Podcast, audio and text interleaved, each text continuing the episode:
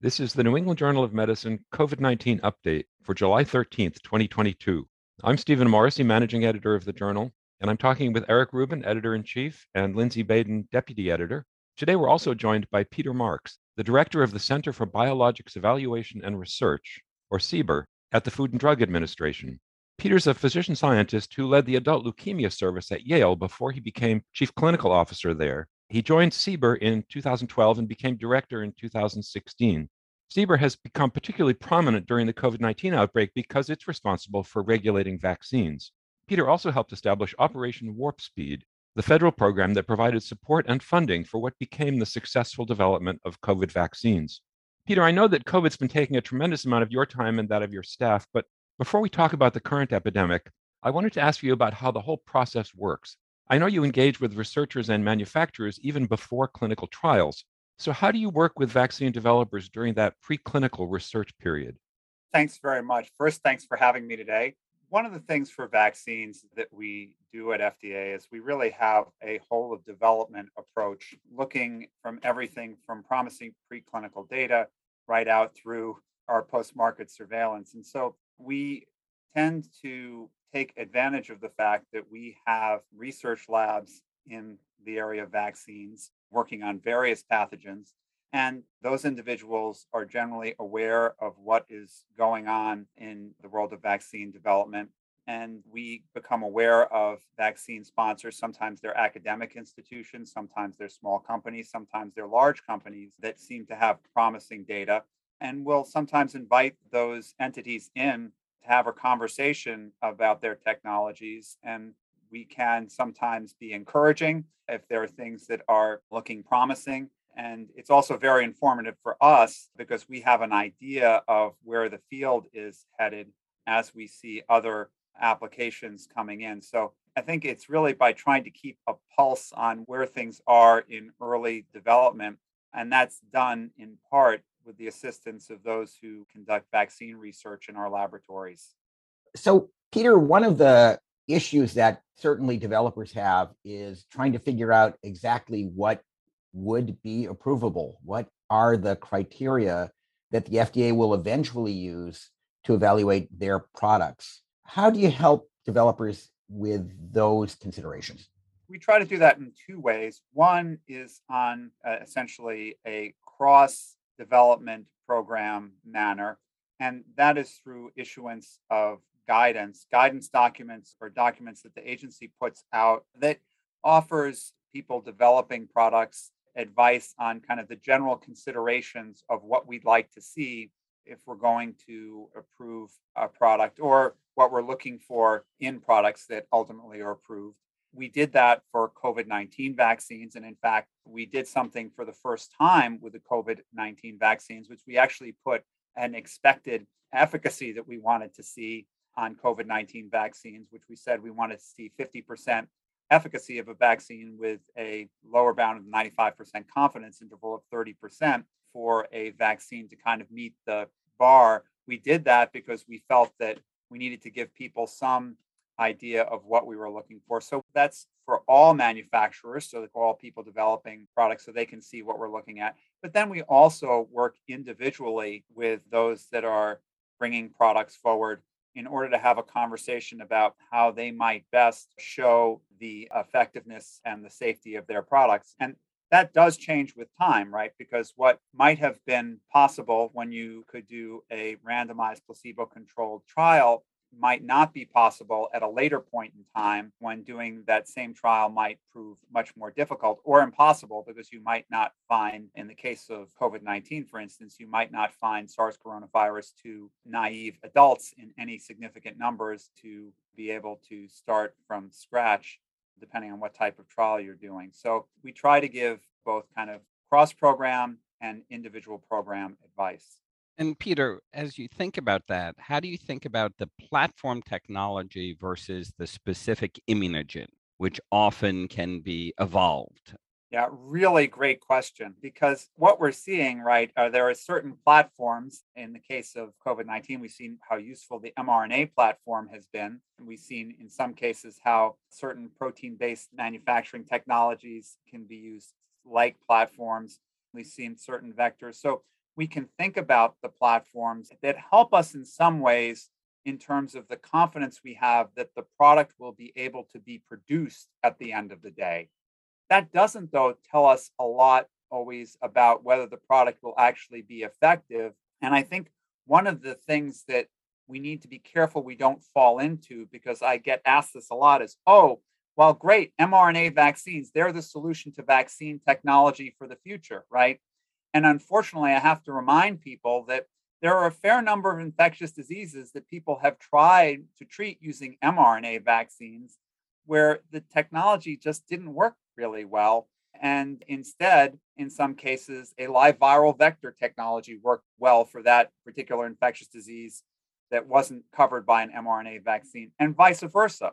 So I think we have to be careful that we understand that for us at FDA, platforms help us a lot on the manufacturing end because when we feel really comfortable with a platform, it allows us to know that, well, if this vaccine comes forward, it will be able to be manufactured in a robust manner with high quality. And that's very reassuring, especially if you need lots of doses. So, that to me is one of the nice things about platforms. I don't think though we should become overly confident in any one platform being able to be the total solution because I don't think there really is one. I think we have to have a variety of platforms in our armamentarium to be able to deal with the incredible myriad numbers of infectious diseases that exist. Now, I became a hematologist because I couldn't remember enough of the different bugs. I, I actually always admired infectious disease doctors. I kind of was an infectious disease wannabe and so taking care of leukemia patients, you do get to do a fair amount of dealing with infectious disease. But boy, we have a lot of pathogens to deal with. Peter, do the platforms help give you some confidence in safety as well?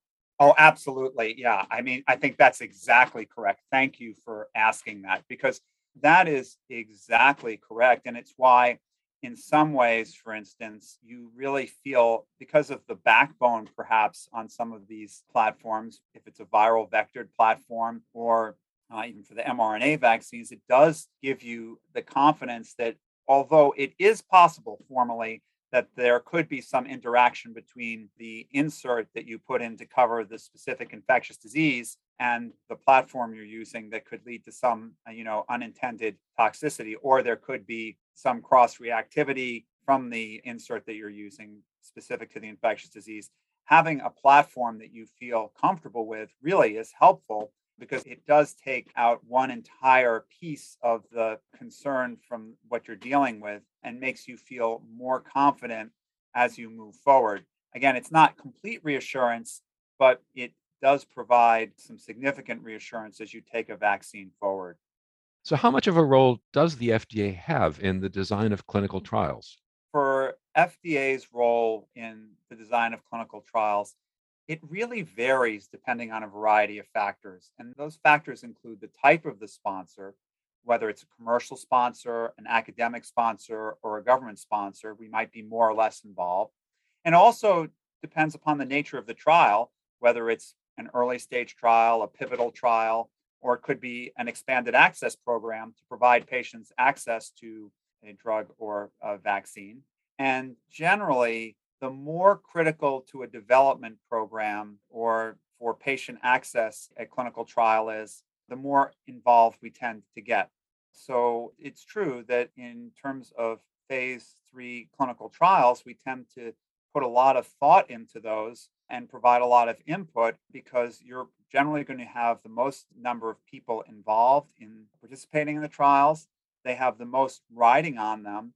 And so the agency puts a fair amount of effort in them. We also will put a fair amount of effort into clinical trials when we have situations like the COVID 19 pandemic, where the outcome of those trials are really critical for public health and we can put a fair amount of effort in. And that includes a really great group of statisticians who are very well versed in modern statistical methodologies, including you know, adaptive clinical trial designs, Bayesian designs. Those tend to get used more early on, but still they're very fluent in what needs to happen here and advice that we need to give sponsors. So, Peter, that means that just so that our listeners understand, the FDA is somewhat directive when it comes to these late stage clinical trials that could result in approval or authorization of vaccines? We are suggestive, but not necessarily directive. There are agreements that we make with sponsors called special protocol assessments where we agree on the design and the sponsor has to do it's part of the agreement has to carry out the design the way it was agreed to. But in many cases we'll have these conversations and we can't force a sponsor to do it the way we say but we will give recommendations. And generally when we give recommendations there's a reason why we're giving recommendations something that some smaller sponsors don't always realize and some academic sponsors may not realize is that you know sometimes when we say something at FDA that may seem a little bit odd or strange it's not because it really is odd or strange it's because we actually have knowledge across development programs.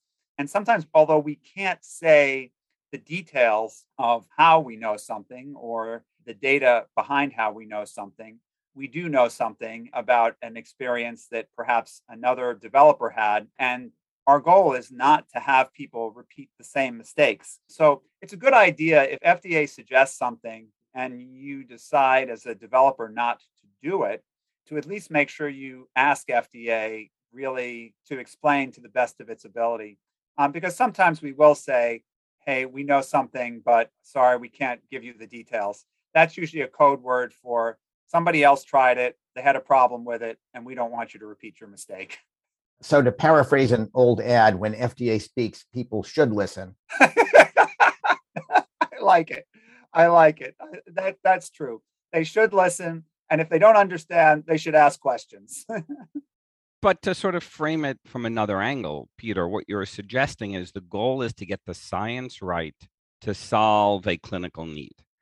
And if a developer is doing a study to do that, you create the regulatory bar that people have to exceed, but you don't want them to fail for the wrong reasons. You want to make sure they do the study properly to minimize risk and maximize the opportunity for efficacy, given the totality of knowledge that you all have on the disease and the process, trying to help the developer get it right. Yeah, you said that beautifully, and that's exactly correct. The goal here is to maximize the probability of success because that's ultimately what will benefit public health the most. So, if we can pull back the curtain a bit, what's the process for making the decision to approve a vaccine? You know, for vaccine approvals, we really have a pretty broad mandate in terms of what we do. Many people think of what we do in terms of a vaccine approval as just going through the data that are submitted to us, be that preclinical data and or the clinical trial data.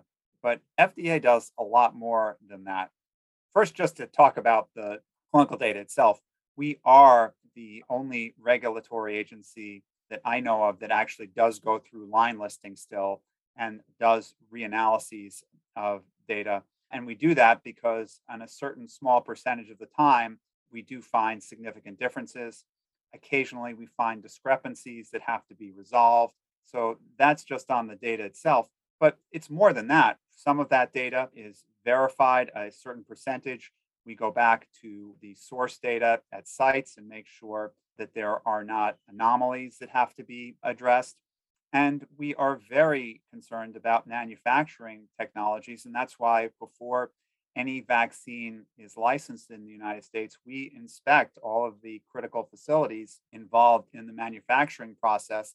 That includes those that are making the vaccine, as well as those that are essentially putting it into vials and finishing at the fill finish facility. So all of that's done. Plus, we also make sure that there is a plan for lot release. Lot release is the process by which every batch of vaccine undergoes quality review standards. Sometimes that's done based on paper standards from the manufacturer. Sometimes it's done by the manufacturer sending us samples to test in our laboratories. And then we also have to make sure that there is a pharmacovigilance plan so that there's post market surveillance for every vaccine that we approve. So the vaccine approval process involves a fair amount for us. And it is really kind of a total life cycle approach for us for vaccines because even once a vaccine is licensed, we then keep track of it over the course of its lifespan in terms of potential adverse events through our post market surveillance systems.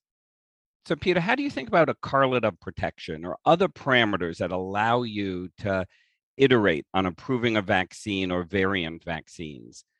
You know, the development of it as well as the iterative need in response to the viral evolution and emerging variants. How does this type of parameter, like for flu, help us in different vaccine development and improvement efforts?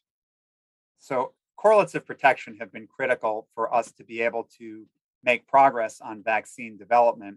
And I think in some cases, they allow us to move relatively quickly through clinical trials in a way that we wouldn't be able to otherwise if we would have to rely on clinical endpoints. So they're very important to have. A good example here, right at hand, is the coronavirus pandemic, where we had clinical endpoints, which took us through to the first authorizations for emergency use while we were trying to determine correlates of protection. And although we have markers that appear to correlate with protection, such as antibody levels, I don't know that for the SARS coronavirus 2 vaccines, we have what we really want in the perfect immune correlates of protection because we don't have something that tells us not just the initial protection that one is going to get from the vaccine. We don't know the length of protection. We don't know the depth of protection or the breadth of protection always with what we have currently. And although we can kind of explore it with some of the antibody related tests, we are a little bit at a loss right now on the cellular immune side of the response. Somewhat understandable because it's somewhat more difficult to study cellular mediated immunity in response to a vaccine, but it's probably going to be really important as we move to thinking about next generation vaccines to handle COVID 19. Because if we're going to have this around for a while, we're probably going to want to move to a next generation of vaccines that offers us a better breadth and depth of protection and potentially mucosal vaccines that can help do something about transmission better than the current generation of vaccines is doing. The other issue with SARS CoV 2 is variants, and it's that much harder to come up with a correlate of protection when you've got a moving target.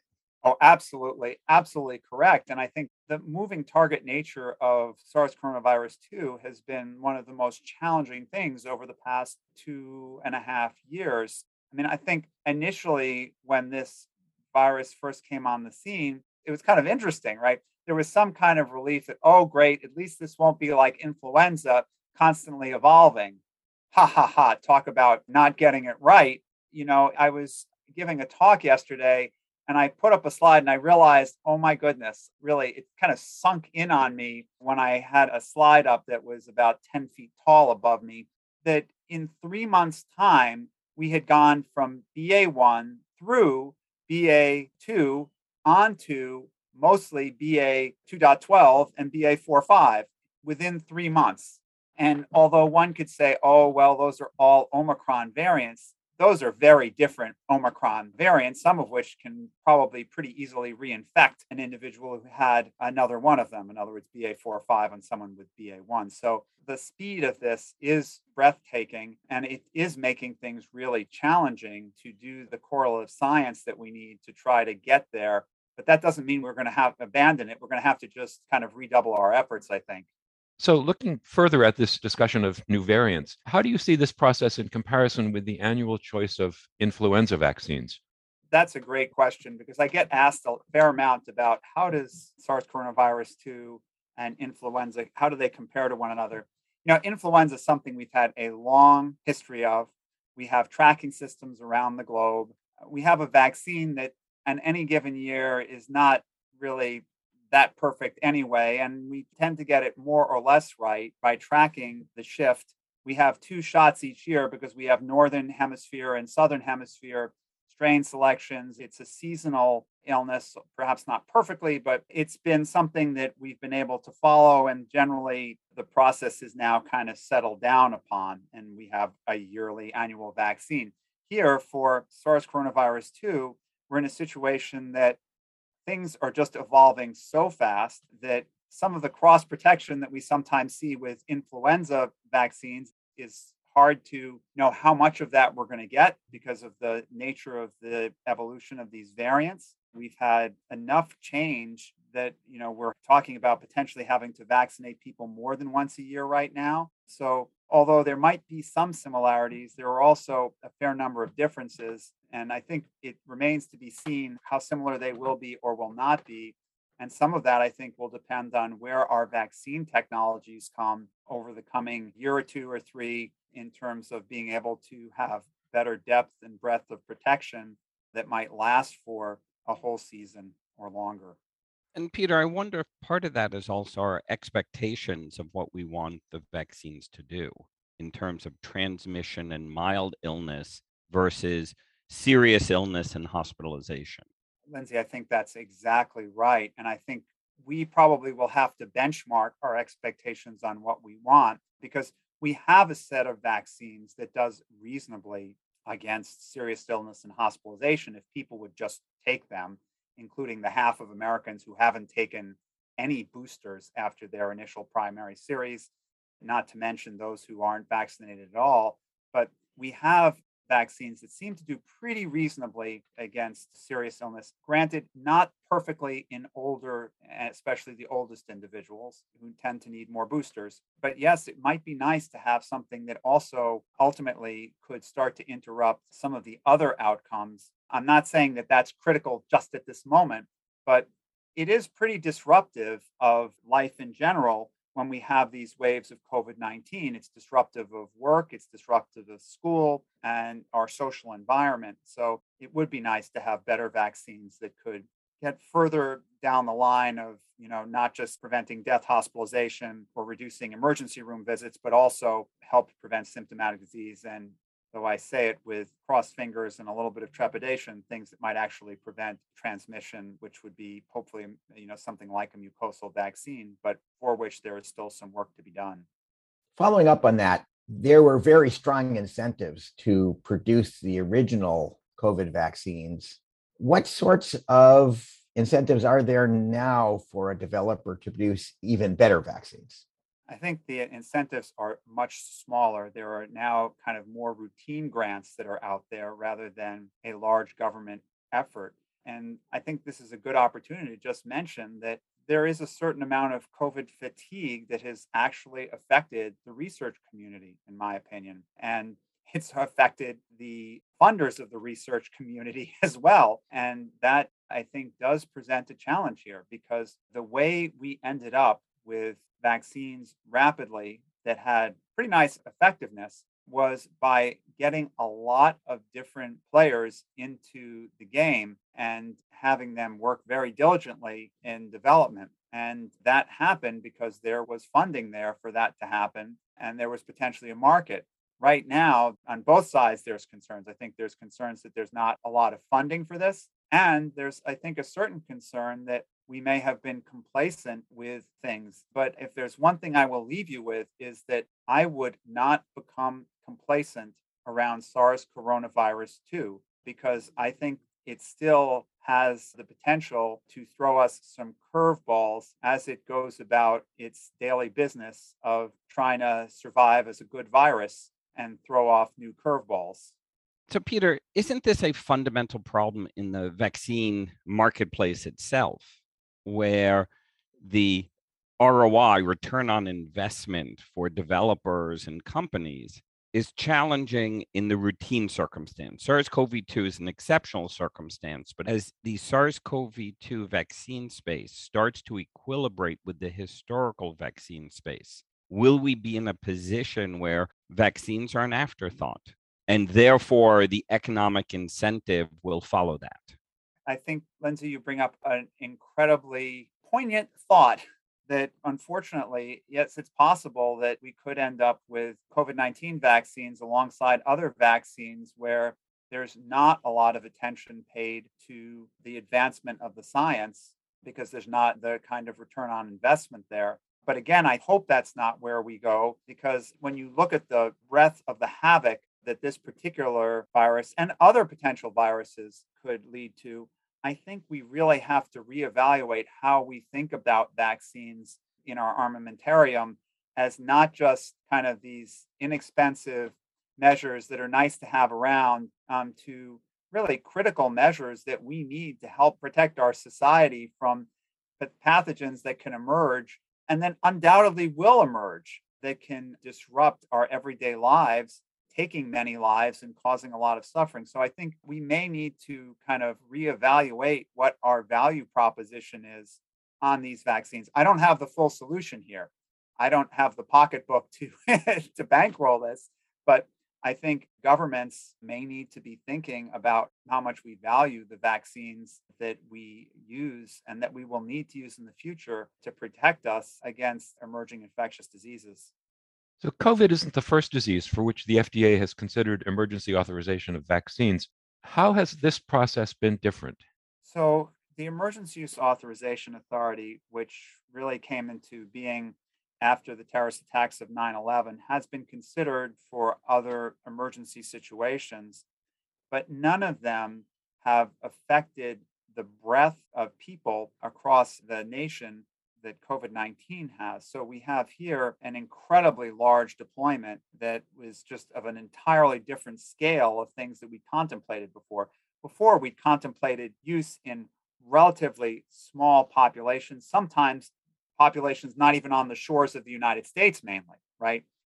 But in the case of COVID 19, we had the first very, very wide scale deployment under emergency use authorization of these vaccines, as opposed to for a very niche problem in a smaller population within the country or overseas. So it's very different in terms of the scale and the magnitude of the rollout. And it's staggering when you look, for instance, at the number of adverse events reports that we've had in the past year or two that outnumber by far those previously because of the breadth of this rollout and the reporting requirements. So, quite different in terms of the magnitude.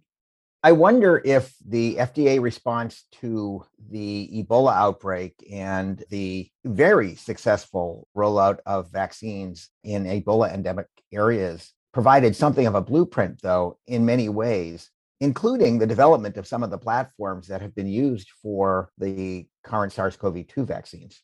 Absolutely. And obviously, you know, one of the vaccine platforms that was used was one of the platforms used for an Ebola vaccine. I think the other piece that was really reassuring from the Ebola outbreaks was the fact that you could do clinical trials in real time when you had a major outbreak. I know that right now that sounds like, gosh, this guy's just like saying motherhood and apple pie.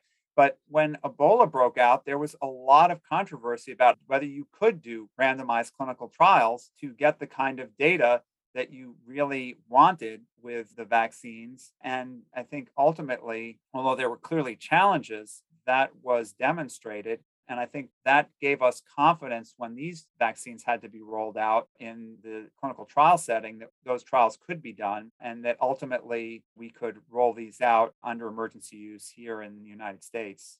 So, Peter, what aspects of the EUA process has worked particularly well, and which aspects have been frustrating that we should pay little attention to and how to do better going forward?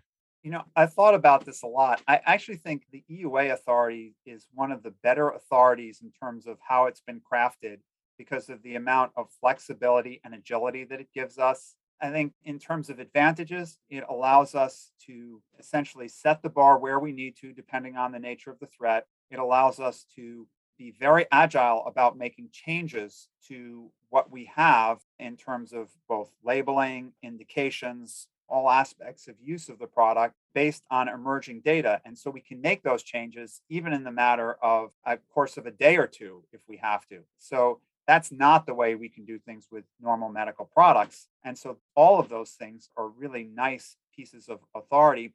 I do think that some might say that, well, there have been some challenges in knowing how low can the bar be. And that's some of the challenges here is like, what is the level of evidence that we should have we tried to solve that by putting out guidance on what we expected for vaccines for emergency use authorization. But that's probably one of the areas that somebody could say is a little bit of the weakness because the standard of may be effective and the known and potential benefits outweigh the known and potential risks, it's pretty fuzzy. And so you could have a pretty low bar there if you want, or you can make that bar higher if you like. So that's probably the weakest piece of the authority.